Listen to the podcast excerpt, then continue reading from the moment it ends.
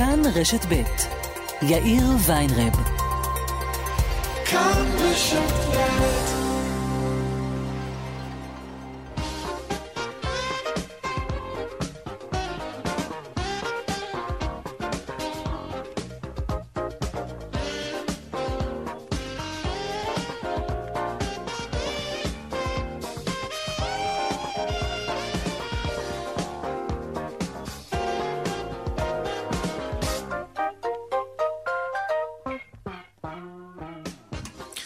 ארבע ועוד ארבע דקות, כאן צבע הכסף ברשת ב', יום רביעי, שלום רב לכם, העורך רונן פולק, מפיקת צבע הכסף, יסמדר טל עובד. טכנאי השידור שלנו היום הוא קובי בז'יק, הדועל של צבע הכסף הוא כסף, כרוכית כאן.org.il, אפשר ליצור קשר גם בדף הפייסבוק שלנו, כאן ב'. אני יאיר ויינרב, מעכשיו עד חמש, אנחנו מיד מתחילים.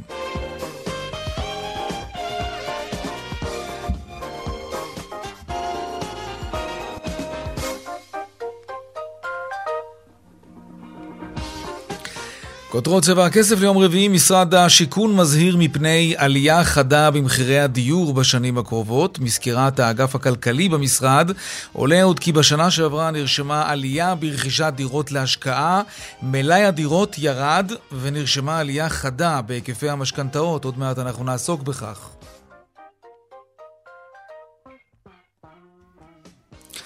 מליאת הכנסת אישרה בקריאה שנייה ושלישית את הצעת החוק שתאפשר העברת מידע על הרשויות על מי שטרם התחסן בשתי מנות. מה, מה המשמעות של מידע כזה שעובר? המטרה היא לעודד התחסנות, מיד נרחיב בנושא הזה. מה זה בדיוק אומר? המלוניות שבוטלו רק לפני יממה צפויות לחזור לפעילות, זאת לאחר שוועדת החוקה של הכנסת דנה בנושא הזה. במקביל, יחל גם פיילוט לפיקוח על בידוד ביתי באמצעות צמיד דיגיטלי. כן, שלום כתבנו שרון עידן. כן, שלום יאיר, הדיון אגב מתחיל בוועדת חוקה ממש עוד תשע דקות, ובעצם יהיו שני דברים שקורים במקביל. קודם כל, חובת המלוניות כנראה תחזור אלינו ממש בשבועות הקרובות, ברגע שהוועדה תאשר את זה, והיא צפויה לאשר את זה, אחרי משהו כמו שעה-שעתיים העסק הזה ייכנס לתוקף, מה שאומר שהחל בשעות הערב היום כל מי שחוזר מחו"ל הולך למלוניות. מאמצע השבוע הבא יאיר גם ייבחן עניין אותו צמיד אלקטרוני שעוקב ומנטר את אה, מיקומם של אותם אנשים שיגיעו מחו"ל. מדברים בהתחלה על פיילוט שיתחיל בימים הקרובים של 100 אנשים, אבל הוא צפוי להתרחב כאמור בשבוע אה, הבא, ובסופו של דבר ייתכן שגם את זה נוכל לראות בתקופה הקרובה. במקביל למלוניות, יאיר. שרון עידן, כתבנו לענייני תיירות, תודה רבה על העדכון הזה. וכמחצית מהצעירים בישראל גרים עם ההורים. בשני העשורים האחרונים גדל בישראל שיעורם של בני 18 עד 34 שגרים בבית ההורים בלי בן או בת זוג ובלי ילדים משלהם. שלום דנה ירקצי, כתבת התחום הכלכלי. את עם הנתונים של הלמ"ס. נכון, שלום. אז אכן, מחצית מהצעירים בגילי 18-34 גרו עם ההורים שלהם ללא בן או בת זוג או ילדים משלהם. אנחנו מדברים על השנים שבין 2000 ל-2018, אז נרשמה עלייה משמעותית באחוז הצעירים שגרו עם ההורים שלהם ללא בן זוג או ילדים משלהם. במקביל נרשמה גם ירידה באחוז הצעירים שגרים עם משפחה משלהם. בלמ"ס מסבירים זאת בשל התופעה לדחיית הנישואים הראשונים לגיל מאוחר יותר. דפוסים אלו נצפו הן באוכלוסייה היהודית וגם באוכלוסייה הערבית, ואילו באוכלוסייה הערבית השינויים היו מהירים יותר אפשר גם להגיד ש-96% מהצעירים שגרו עם ההורים שלהם היו רווקים, ואחוז הגברים הצעירים שגרו עם ההורים mm-hmm. היה גבוה יותר מאחוז הנשים הצעירות. כן. דנה ירקצי, כתבת התחום הכלכלי שלנו, תודה רבה. תודה. על העדכון הזה. ועוד בצבע הכסף בהמשך, כיצד אנחנו יכולים להוזיל את העמלות שהבנקים גובים מאיתנו? אתמול פרסם בנק ישראל את דוח העמלות החצי שנתי, ומהדוח הזה אפשר לראות שכרבע מלקוחות הבנקים מוותרים על מסלולי העמלות המוזלים. מוותרים? או לא יודעים על קיומם בכלל? נדבר על כך. וגם הדיווח משוקי הכספים כרגיל לקראת סוף השעה, אלה הכותרות כאן צבע הכסף. אנחנו מיד ממשיכים.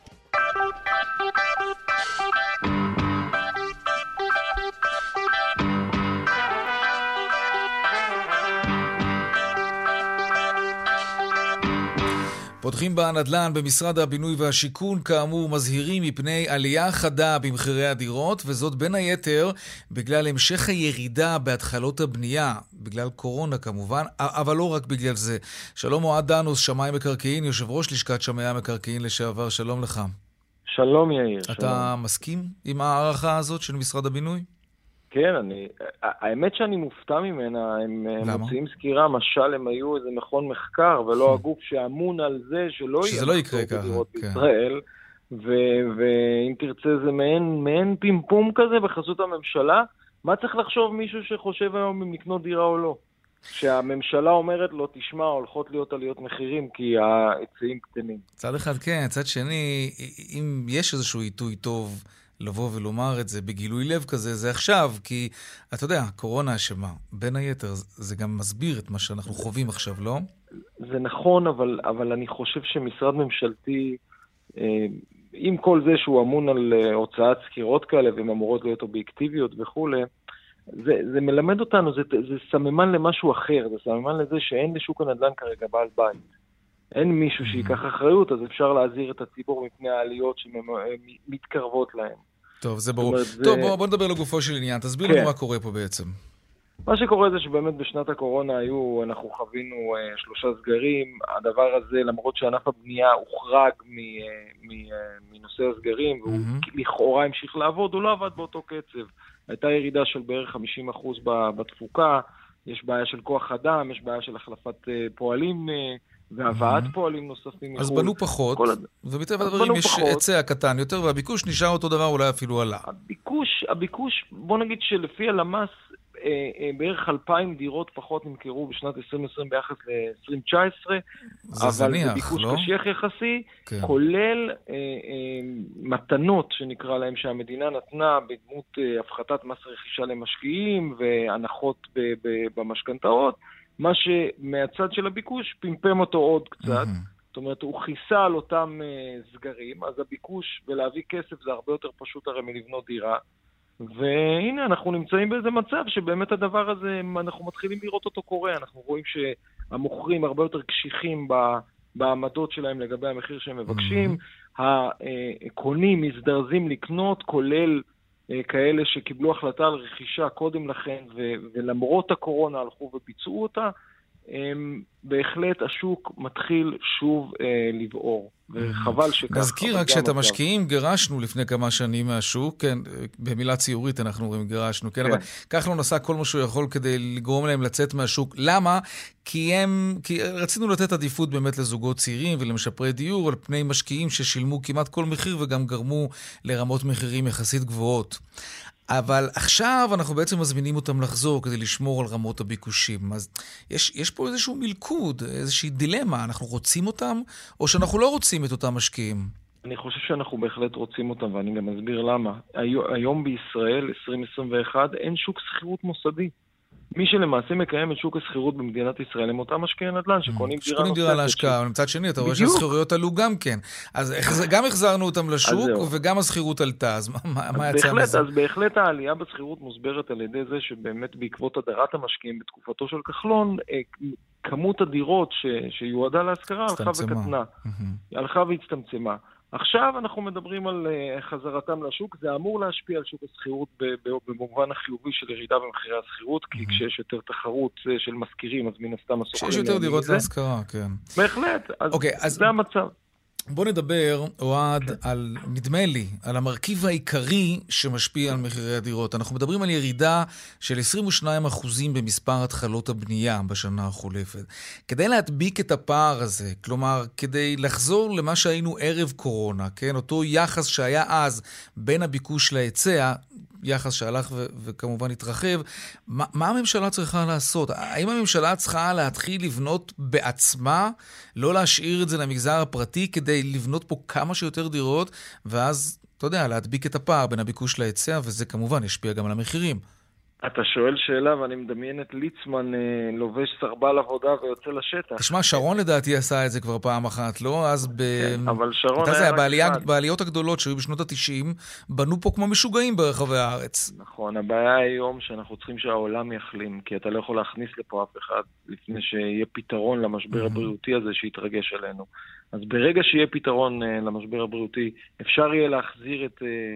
את העובדים לפה, אפשר יהיה להביא עוד עובדים, אפשר יהיה אה, ל- ל- ל- ל- להכניס סחורות לישראל בצורה נוחה יותר, אפשר יהיה לעשות את כל הפעולות שהן אלה שמגדילות היצעים.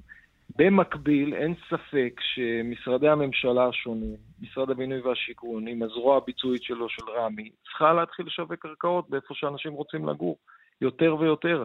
אתה יודע, מדברים על הגדלת היצעים מ-2011, למעשה, למעשה מאז שהמחאה החברתית אה, פרצה, אותה כן. מחאה שעוד מעט נחגוג לעשור, mm-hmm. אז בהחלט מדברים על הגדלת היצעים. עשו יותר טוב, עשו פחות טוב, אבל בסופו של דבר לא ראינו היצעים שגדלים בצורה משמעותית, והמשק לא בנה הרבה הרבה יותר. שמע, זה מייאש. זה מייאש, אבל זה ענף שהוא הוא, הוא איטי, הוא איטי במהות שלו. לאשר תוכניות לוקח זמן, לבנות את הדירה לוקח זמן, תגיד, יכול להיות שזה זמן. פשוט משהו שאי אפשר לשנות אותו. כל פעם מבטיחים לנו שמחירי הנדל"ן ירדו. לפיד המציא את מע"מ אפס, כחלון המציא את מחיר למשתכן, ש- שעבד ככה ככה, נגיד, נקודתית. אמ, אבל תכלס, שום דבר אמיתי לא באמת קורה, וזה מרגיש גם ששום דבר אמיתי גם לא באמת יקרה. המחירים לא באמת ירדו כאן. כן, האמת היא שנגעת בנקודה, ובאמת ראינו כל מיני פטנטים, ואף אחד מהם לא ממש עבד. אני כל הזמן סברתי שמה שצריך לטפל פה זה בשוק השכירות. זה מה שהוציא את, ה, את הצעירים שלנו לרחובות, זה מה שיכול לפתור גם את אה, אה, מחירי הדיור, כי אם יהיה פה איזשהו פתרון של שכירות מוסדית mm-hmm. למעמד הביניים, כמו בחו"ל, של, אה, ש, שהמדינה בחסות המדינה, אז בהחלט הכל האתוס הזה של דירה בבעלות, הוא יתחיל להתפוגג. קשה, קשה לא בצורה רצינית. לוותר על הדבר הזה של קורת נכון. גג בבעלותך. זה גם עניין פסיכולוגי, אבל נגיד שאפשר באמת לפרק את זה. אבל אם נגיד היו בונים אה, פרויקטים ענקיים עם... עם, להשכרה לטווח ארוך, כן? של, של אפילו כן. 20 שנה, 30 שנה, היו בונים בניינים כאלה בהיקפים גדולים מאוד, אז, אז באמת הרבה אנשים היו אולי מוותרים על האופציה לרכישת דירה, וזה בוודאי. היה דוחף את המחירים כלפי מטה. טוב, נכון, נו, בוא נכון. נראה את זה קורה. אולי. אוהד דנוס. שמאי מקרקעין, יושב ראש לשכת שמאי המקרקעין לשעבר, תודה רבה לך על השיחה הזאת. תודה, תודה. להתראות. הכנסת אישרה בקריאה שנייה ושלישית את החוק שמאפשר למשרד הבריאות להעביר מידע על מי שלא התחסן לרשויות המקומיות, למשרד החינוך ולמשרד הרווחה. יערה שפירא, כתבתנו בכנסת, שלום. שלום, מה שלום. המשמעות של החקיקה הזו? אתה אמרת שמידע על כל מי שלא התחסן יוכל להגיע לרשויות המקומיות. תראה, זו הצעה שאושרה עם 30 תומכים ו-13 מתנגדים, והיו התנגדויות אה, לא רק מחברי אופוזיציה, כמו מרב mm-hmm. מיכאלי ותמר זנדברג, שהסבירו שזו כן. פגיעה בפרטיות, גם למשל מאיגוד רופאי בריאות הציבור, אה, שמתנגד ואומר שזו חקיקה שהיא מדרון חלקלק, היא תגרום אה, נזק לטווח קצר. קצר וארוך לרשות המקומית עצמה. מה, אה, למה? מה, סוג של ציד מכשפות למה? כזה? למה? כי זה חוק שאומר, אה, והוא אושר בינתיים כהוראת שעה לשלושה חודשים, או עד סוף אה, תקופת ההכרזה על מצב חירום. ממה מפחדים אבל? הדבר הזה שמוארך. כלומר, נגיד שאני לא התחסנתי, מה שלא נכון אגב, אבל נגיד, ואז משרד הבריאות מעביר לעיריית רעננה... ואז משרד הבריאות, כן, צריך לומר, ש... רק אם עיריית רעננה ביקשה באופן אה, אקטיבי, כן. יכול להעביר לה אה, מידע עליך אה, גם לרשות המקומית, no. גם למנכ"ל משרד החינוך, כמו שאמרת, גם למשרד הרווחה, אה, כדי אוקיי, ו... אה, לאפשר להם לעשות תוכניות לעידוד התחסנות. אה, אוקיי, וזו טענת, אה, למשל, אנשי הקואליציה שהעבירו את החוק ואמרו, זה אה, מאפשר לעשות תוכניות לעידוד התחסנות. בסופו של דבר, כן, אנחנו מדברים אחרי שהחוק הזה עבר. הביקורת היא של המיעוט, שאומר, יש כאן תקלה עם זה שאנחנו מאפשרים להפיץ מידע רפואי, וזה עלול להיות מדרון חלקלק שיאפשר הפצת מידע רפואי אחר, ואם, שוב, שואלים את איגוד רופאי בריאות הציבור, כן. הם אומרים, דווקא אנחנו, אנחנו... אנחנו מודעים לסכנות, ואם מוצדקת העברת מידע רפואי לצורך עידוד התחסנות, למה שלא נעביר מידע על משקל של אדם או על הרגלי עישון שלו, בשביל שמישהו יקדם את הבריאות שלו? זו תגובת אה, אה, איגוד רופאי בריאות הציבור. אוקיי. אה, אבל שוב, בסופו של דבר זה עובר, זה אה, ייכנס לספר החוקים, ואפשר יהיה כן להעביר, בהנחה שכבר אה, הסכמנו שהיא לא נכונה, שלא התחסנת, את המידע עליך אה, הלאה לרשויות המקומיות או למשרד כן, החינוך. זה, זה, זה יכול להיות בעייתי, השתכנעתי.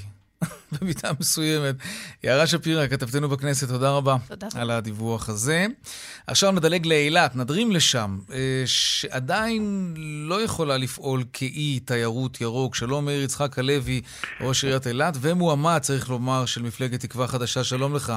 יאיר, שלום לך ושלום למאזינים. אגב, אה, בהמשך לדיווח של יערה שפירא, מעניין אותך לדעת מי מהתושבים שלך התחסן או לא התחסן? תבקש ברור, מידע כזה? ברור, אנחנו נמצאים, אני, אני מוביל קבינט אה, קורונה כבר כמעט שנה שמתכנס כל בוקר.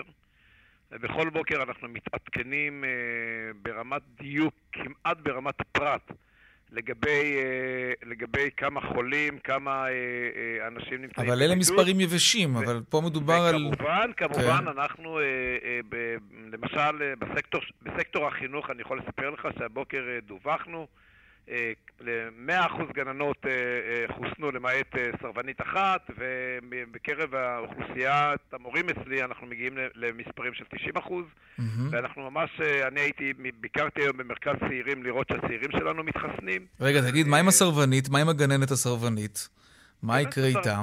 אני, אני בטוח שבסיכומו של דבר ושל יום היא uh, תשתכנע. ואם לא, מה, אתה המעסיק שלה. אני, אם לא, אז אנחנו נפעל מש, על פי החוק, מה שהחוק יאפשר. החוק לא מאפשר. שום דבר, כרגע.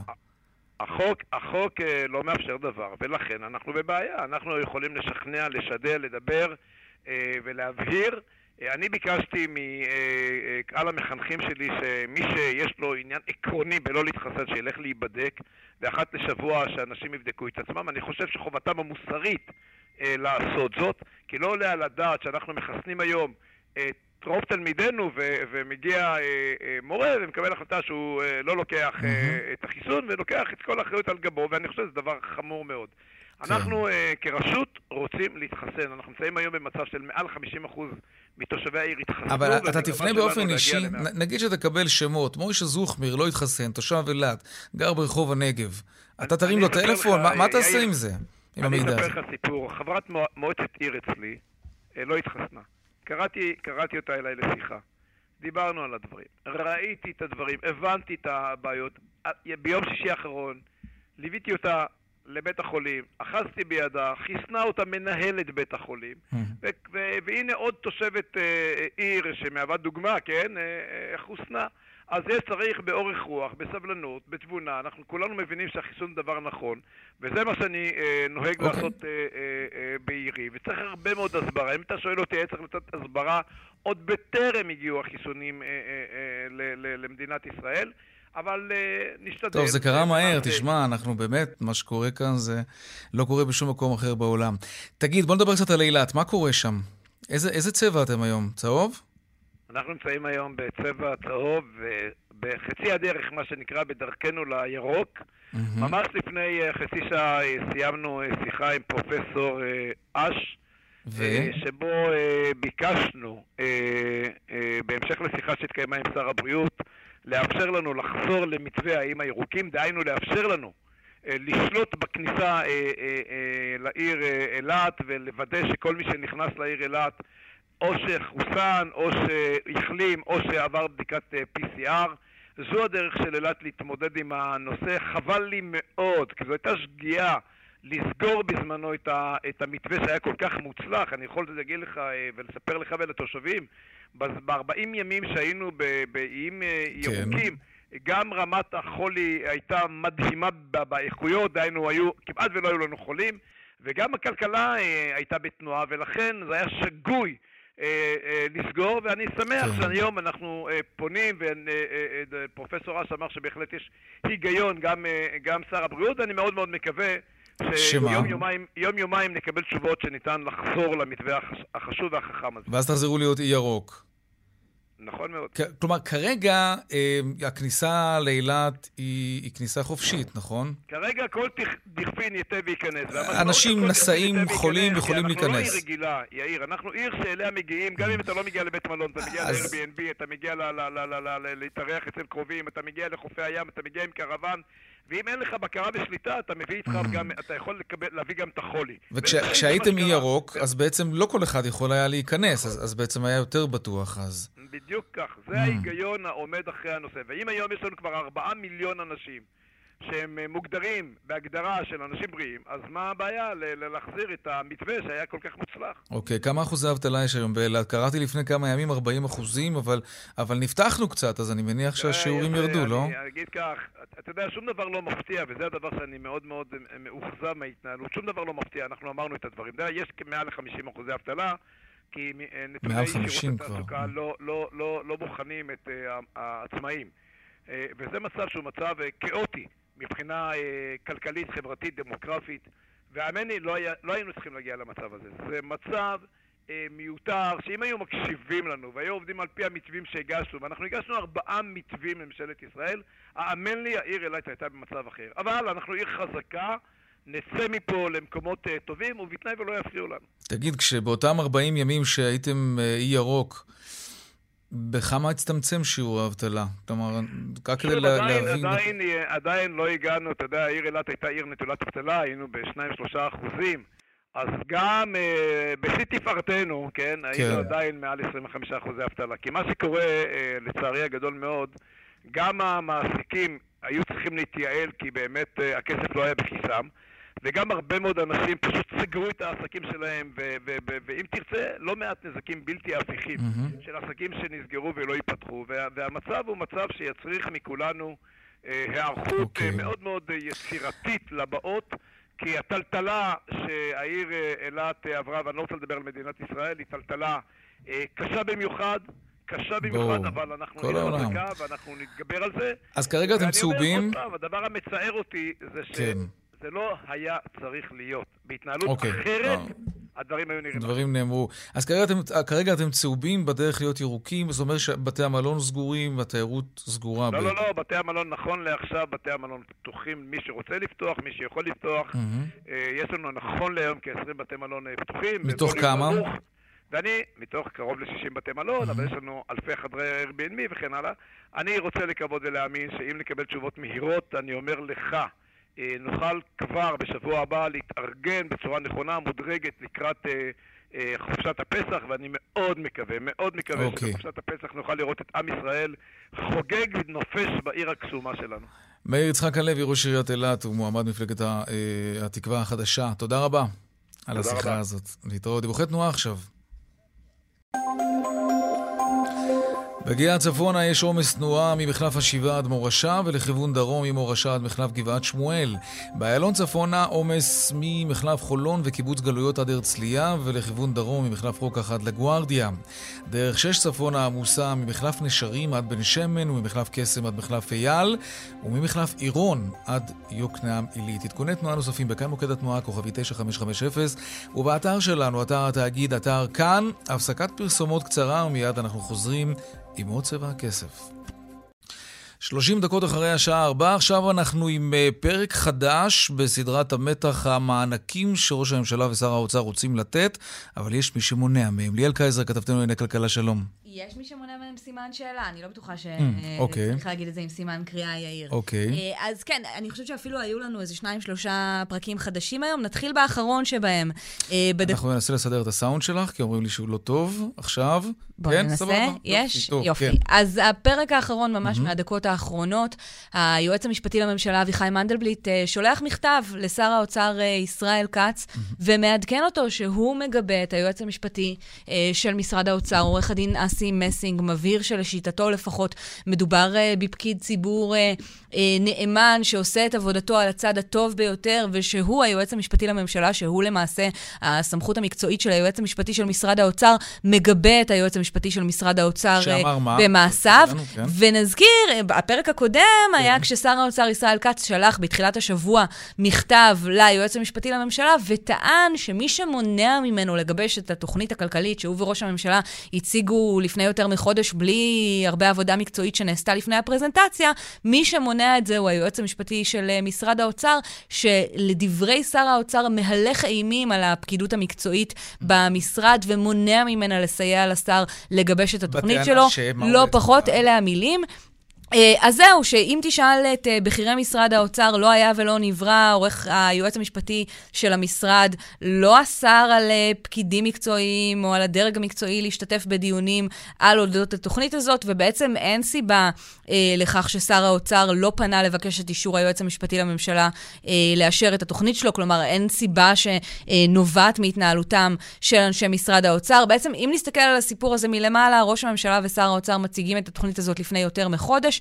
ומאז הם לא פונים ליועץ המשפטי לממשלה לבקש את האישור שלו לקדם אותה בעת הזאת. זה הנוהל בימי ממשלה אה, יוצאת, כששרים אה, מעוניינים לבצע פעולות אה, אה, משמעותיות, כאלה שכרוכות בחקיקה, הם צריכים לפנות ליועץ ולבדוק אם אפשר לעשות אותן בזמן ממשלה יוצאת. למרות אה, שחלף יותר מחודש, ראש הממשלה ושר האוצר לא פנו ליועץ המשפטי לממשלה בעניין הזה, מה שלא מונע מהם אה, לטעון אה, מעל כל מיני מהם. במות שמונעים מהם ואוסרים עליהם. עליהם. אה, נגיד, זו תוכנית שכפי אה, שהוצגה, כללה אה, תשעה צעדים, יש בה צעד אחד שבאמת נחשב בעייתי במיוחד וצפוי להיפסל משפטית, וזה אותו צעד של מענק כמעט לכל אזרח עד העשירון השביעי שהציגו כן. נתניהו וכץ. זה צעד שצפוי להיפסל ככלכלת בחירות, אבל ראש הממשלה ושר האוצר, כאמור, לא פנו. הבוקר ראש הממשלה אה, נתניהו אמר שהוא אה, ייאבק כדי להביא את תוכנית הסיוע הכלכלית שלו לכל האזרחים והעצמאים, אבל יאיר, אם פוליטיקאים חסרי אחריות והיועצים המשפטיים, אמר נתניהו, ימשיכו לבלום אותנו בגלל שיקולי בחירות, אני אביא את תוכנית הסיוע הזאת ביום הראשון של הממשלה החדשה.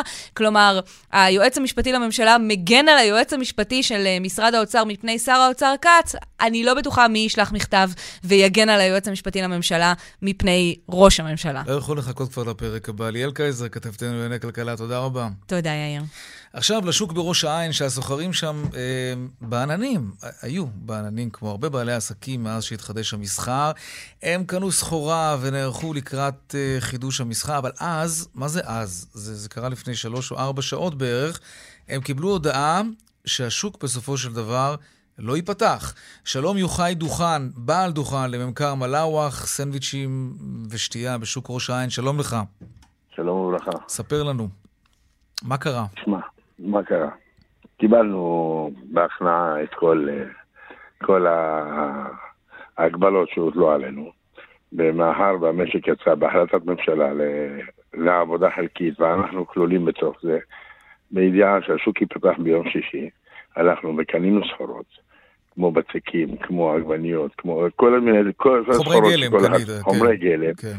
וזהו, אתה מוכן, ואתה מביא עובדים, מנקים את המקום, מאחר והמקום היה הרבה זמן סגור, במקום פתוח, צריך להיכנס. כמה זמן היה סגור? בסיבוב האחרון שלושה חודשים. וואו, כן. אוקיי. וזו העונה הכי טובה של השנה, mm-hmm. הכי טובה, כי זו עונה שהיא לא קשומה לקראת האביב, שמחנו, יאללה, הנה, הולכים, חוזרים לעבודה.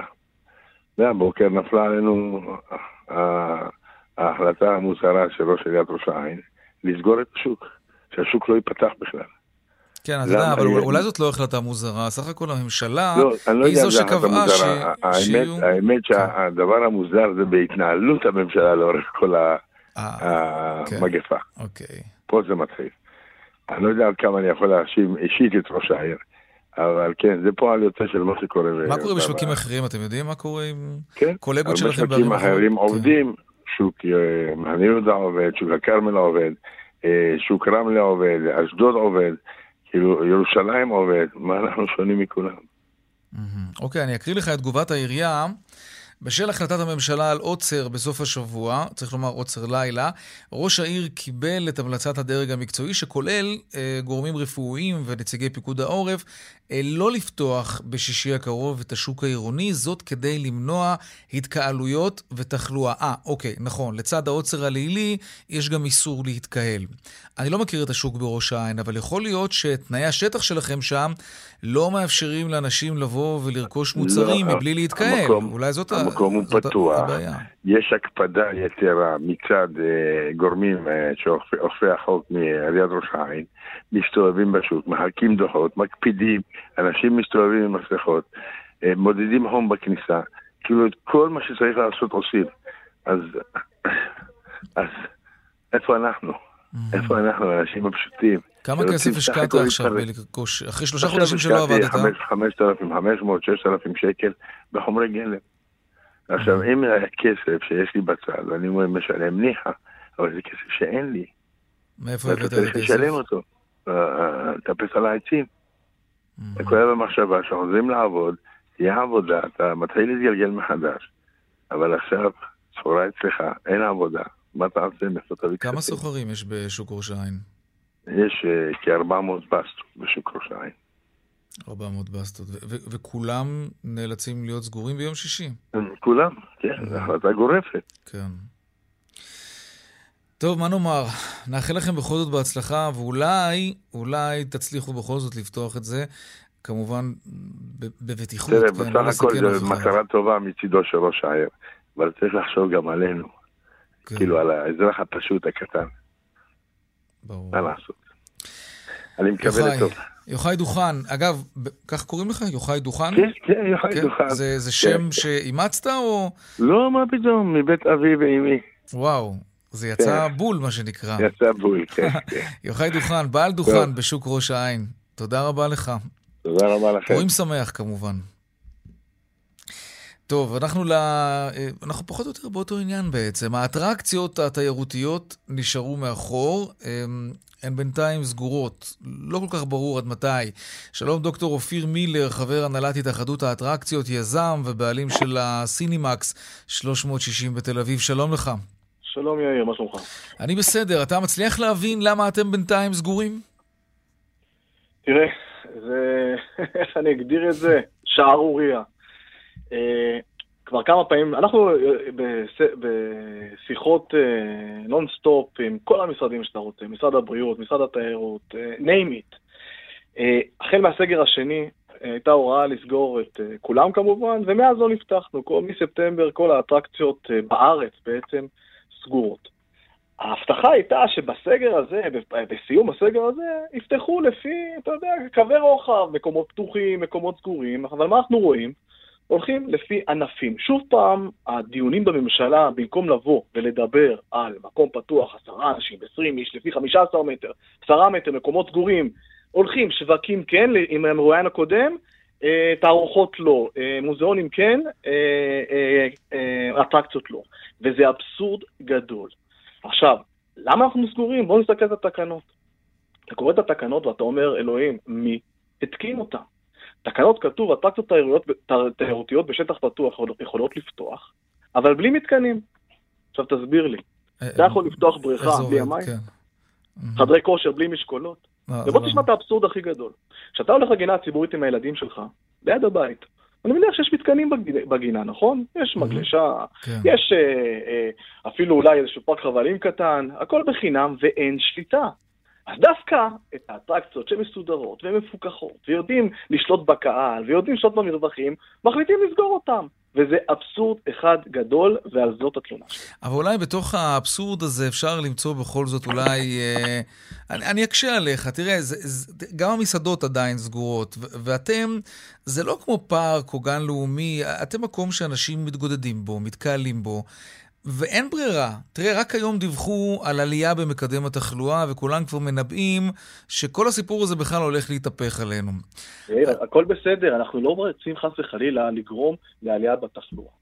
אבל כל מקום יש התקהלות. אנחנו באים ואומרים, אין בעיה, אתם חוששים, תגדילו. במוזיאון יכולה, לא, אין התקהלות. בתערוכה או בבית מלון לא יכולה להיווצר התקהלות. אבל בתוך אולם קולנוע, הסתכלתי קודם על סרטונים שלכם, של uh, הסינימקס. למשל. אתה רואה, זה, זה אנשים קרובים זה לזה, ולאו דווקא המשפחה הגרעינית. יש, יש בעיה, למה? אז נכניס משפחה גרעינית. או שצריך לעלות על מתקן מסוים, תגדיר, תגדיר עשרה מטרים, תפעילו טיפה את ההיגיון. לא יכול להיות, תשמע, אם, אם הכל סגור אז הכל סגור, אבל ברגע שאתה פותח ענף מסוים, לא יכול להיות שאתה לא תפתח ענף אחר. יש פה אפליה. דרך אגב, אנחנו גם כתבנו ליועץ המשפטי לממשלה ואנחנו הולכים לבג"ץ בנושא הזה. Mm. אין פה שאלה בכלל. אם אתה יכול לפתוח גן חיות או ספארי, אתה מסכים איתי שזה אלפי אנשים ביום? אז מה הבעיה? כן, אבל זה מרחב פתוח, אה, אתה יודע, אפשר לשמור על מרווחים בין קפסולה יאיר, לקפסולה. גם, גם, בכ... תן לי עכשיו, name it, בכל אטרקציה. אתה יכול לעמוד בתו הסגול? תו ירוק בוודאי, תכניס רק בשביל חסר. עמדתם בו. בוודאי, אין שום מדד על הדבקה באטרקציות שהיה בפתיחה בסגר הראשון, שום דבר. שום אחוז... כלומר, למשרד הבריאות אין על מה להישען בכלל כשהם באים ואומרים, האטרקציה מהסוג הזה צריכה להיות סגורה. אני לא שמעתי שום הסבר הגיוני. לא הציגו לך נתוני תחלואה. Mm. נכון. בוא אוקיי. תעלה אותם, תעלה אותם לקו, בוא נשמע מה הם אומרים. אוי, אתה לא יודע כמה ניסינו. לאו דווקא היום. אני מדבר, כל כך הרבה שאלות שנתקלנו בהן תוך כדי שיחות עם מרואיינים שלנו, שבאמת, וואלה, היה כאן משהו לא הגיוני. לא, לא, לא קיבלנו אף פעם תשובה, אבל אה, טוב, אולי זה יצליח בסופו של דבר. דוקטור אופיר מילר, חבר הנהלת התאחדות האטרקציות, יזם, בעלים של הסינימקס 360 אה, בתל אביב, תודה רבה, שיהיה בהצלחה, פורים שמח. תודה, תודה גם לכם, תודה. אה, דיווחי תנועה? כן, דיווחי תנועה.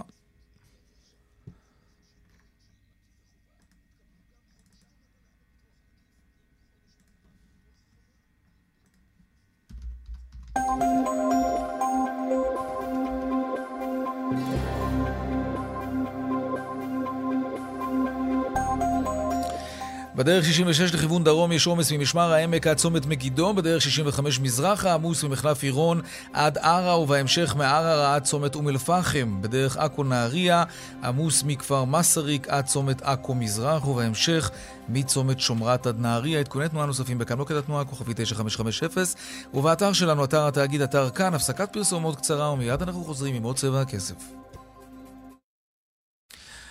14 דקות לפני השעה 5, עכשיו נדבר על, כן, נדבר על נושא שפעם היה ממש בכותרות, ובשנים האחרונות קצת פחות, הרבה פחות. עמלות הבנקים. אתמול פורסם דוח אה, העמלות החצי שנתי של בנק ישראל, והנתונים מראים תמונה של החמצה. יותר מרבע מהלקוחות, מלקוחות הבנקים, שמחזיקים כמעט שני מיליון חשבונות בנק, יכולים בקלות להוזיל את העמלות שהם משלמים. והם לא עושים את זה. שלום מיקי אלטמן, מומחה לבנקאות בארגון פעמונים, שלום לך. שלום רב. תסביר. טוב, אנחנו בסופו של דבר מדברים פה על מודעות ועל uh, חינוך פיננסי. Mm-hmm. זה מה שאנחנו עוסקים בפעמונים. Uh, המפקח על הבנקים uh, מצידו כבר פרסם uh, הרבה פעמים את עמלות הבנקים, ואני מניח שרוב uh, האוכלוסיות ש- שכן מודעות ל- ליכולות uh, ולפנות לבנק כבר עשו את זה. ואני מניח שמדובר על אוכלוסיות שפחות מודעות, אה, פחות מכירות את האפשרות בכלל לנהל משא ומתן מול בנק, אולי מפחדים מזה, בכלל, אוכלוסיות חלשות יותר. אוקיי, אז בואו בוא, בוא נרד לרמת השטח. מה אנשים מפספס, מפספסים?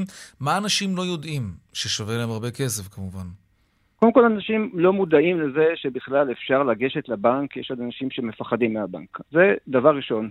אפשר לגשת לבנק ואפשר לדבר עם הבנק, והבנק לא יעשה כלום. זאת אומרת, במקרה הטוב, הוא יבוא לקראתך. דבר שני, הם לא מכירים את מה שהם, אה, מה שהם זכאים לו. זאת אומרת, הם לא יודעים שהם יכולים לבדוק באינטרנט, לבדוק את העמלות שמגיעות להם. אתה התייחסת ספציפית לעמלות אה, עו"ש, שזה בנק ישראל כבר מזמן פרסם את זה. אה, יש עוד עמלות, סך הכל אפשר להתמקח, כמו בכל okay, נושא. אוקיי, אז מה, מה אתה מציע עכשיו למאזינים שלנו שנמצאים עכשיו בדרך הביתה? תתיישבו מול מחשב, כנסו לחשבון הבנק שלכם, ומה? להיכנס לפירוט מציע... העמלות? אני מציע קודם כל, בסוף פברואר, זה בדיוק המועד עכשיו, כן. כל בנק שולח לכולנו תעודת זהות בנקאית. נכון. בתעודת זהות בנקאית אנחנו יכולים לראות בדיוק איזה עמלות חויבנו. אוקיי. ואז אנחנו יכולים להיכנס ולראות את העמלות, אנחנו יכולים להשוות את זה גם לתעריפים שקיימים בבנקים אחרים, לשאול חברים, לבדוק האם אנחנו מקבלים את המינימום שמגיע לנו. אוקיי. ו... וכשאתם אומרים אבל ששני מיליון uh, לקוחות של בנקים יכולים להוזיל, אבל הם לא עושים את זה, על, על סמך מה בעצם אתם מסתמכים מהדוח שפורסם? יכול להיות שכולם צרכנים נבונים ודווקא כן עושים את זה. קודם כל, בנק ישראל פרסם את הדוח, כן? זה לא, לא ארגון כן. פעמונים. לא, לא, מה, מה יש בדוח הזה שאתה מבין ממנו, ש... כן. או יותר נכון, ברמה הפרקטית, מה מתוך הדוח הזה אתה גוזר ואומר עכשיו ללקוחות הבנקים לעשות? אוקיי, ללכת לבנק, לנסות לברר, להשוות מחירי עמלות, אבל ברמה הפרקטית מעבר לזה, מה אפשר לעשות? אני מעביר, ואנחנו מעבירים סדנאות, ואני יודע שאנשים פשוט לא ניגשים ולא בודקים מול הבנק. וברגע שהם ייגשו לבנק, הבנק ייעתר לזה. זאת זכות, העמלה הספציפית הזאת... אבל מה זה ייעתר? מה למשל אתה חושב שיהיה נורא קל להשיג? הכי פשוט זה מה שבנק ישראל פרסם, מסלולים בסיסיים או מורחבים לעמלות ניהול עו"ש. יש בנקים שנותנים את זה בכלל בחינם, mm-hmm. יש בנקים שמאפשרים את המסלולים, ו- ואותם לקוחות שלא ממצים את זה, הם פשוט אומרים, אוקיי, אנחנו משלמים יותר, אנחנו פשוט מבקשים, אין פה בכלל מה להתמקח עם הבנק. ברגע ש... אבל יכול להיות שבעמלות הבסיסיות האלה אין את השירותים שאותם לקוחות צריכים. לא, לא, יש את כל השירותים, זה רק לבקש.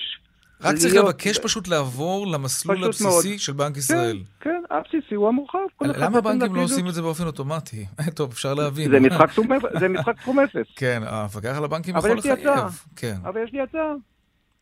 תראה, אנחנו מדברים, מדברים פה על כלכלה התנהגותית בסופו של דבר. כן. והרבה פעמים העצה הכי בסיסית בכלכלה התנהגותית זה לקבוע את זה בתור ברירת המחדל. נכון. זאת אומרת, הבנק יודע את הפעילות שלנו. אם מישהו רוצה להגיד... מעבר, שישלם. כן, מי שרוצה מעבר שישלם, או שיגיד לו, זה לא מתאים לי. אבל אם זאת תהיה ברירת המחדל, אז בעצם הוא, הוא, הוא ידאג אוטומטית לאותן אוכלוסיות שלא כן. מעיזות okay. למצות אוקיי. את הזכויות שלהם, לקבל אותם בצורה הכי פשוטה. כן, אוקיי.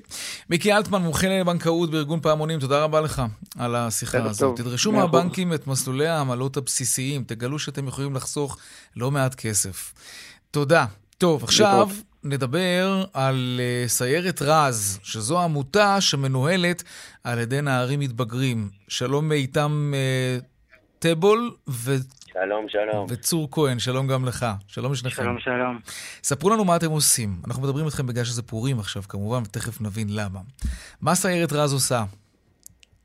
אה, בוא נתחיל בהקמת הסיירת. צור, אתה רוצה לספר להם?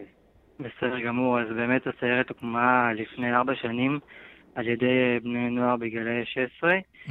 מתוך uh, יוזמה להתנדב uh, בפרויקט חברתי משמעותי מחוץ לקהילה הקטנה, איפה שאנחנו גרים. בקיבוץ ראש צורים בגוש עציון. יפה. חשוב אה, לומר שהפרויקט באמת אה, מנוהל ומתופעל עד היום על ידי בני נוער, כאשר יש אה, כן. צוות של מבוגרים, שבאמת מפקח על הכל. מה אתם עושים בפועל אבל?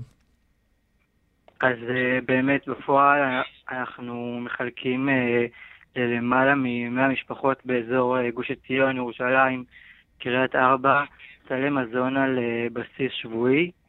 כאשר יש באמת אה, ארבע, אה, ארבעה, ארבע סניפים באפרת, ראש צורים, כרמי צור ונוקדים. Mm-hmm. בפרויקט עצמו יש אה, באמת מאוד מתנדבים, ככה שכל שבוע באמת יוצאים סלי מזון מכובדים למשפחות נזקקות באזור. איתם, יש, יש יותר ביקוש לסלי המזון האלה בשנה האחרונה בגלל קורונה?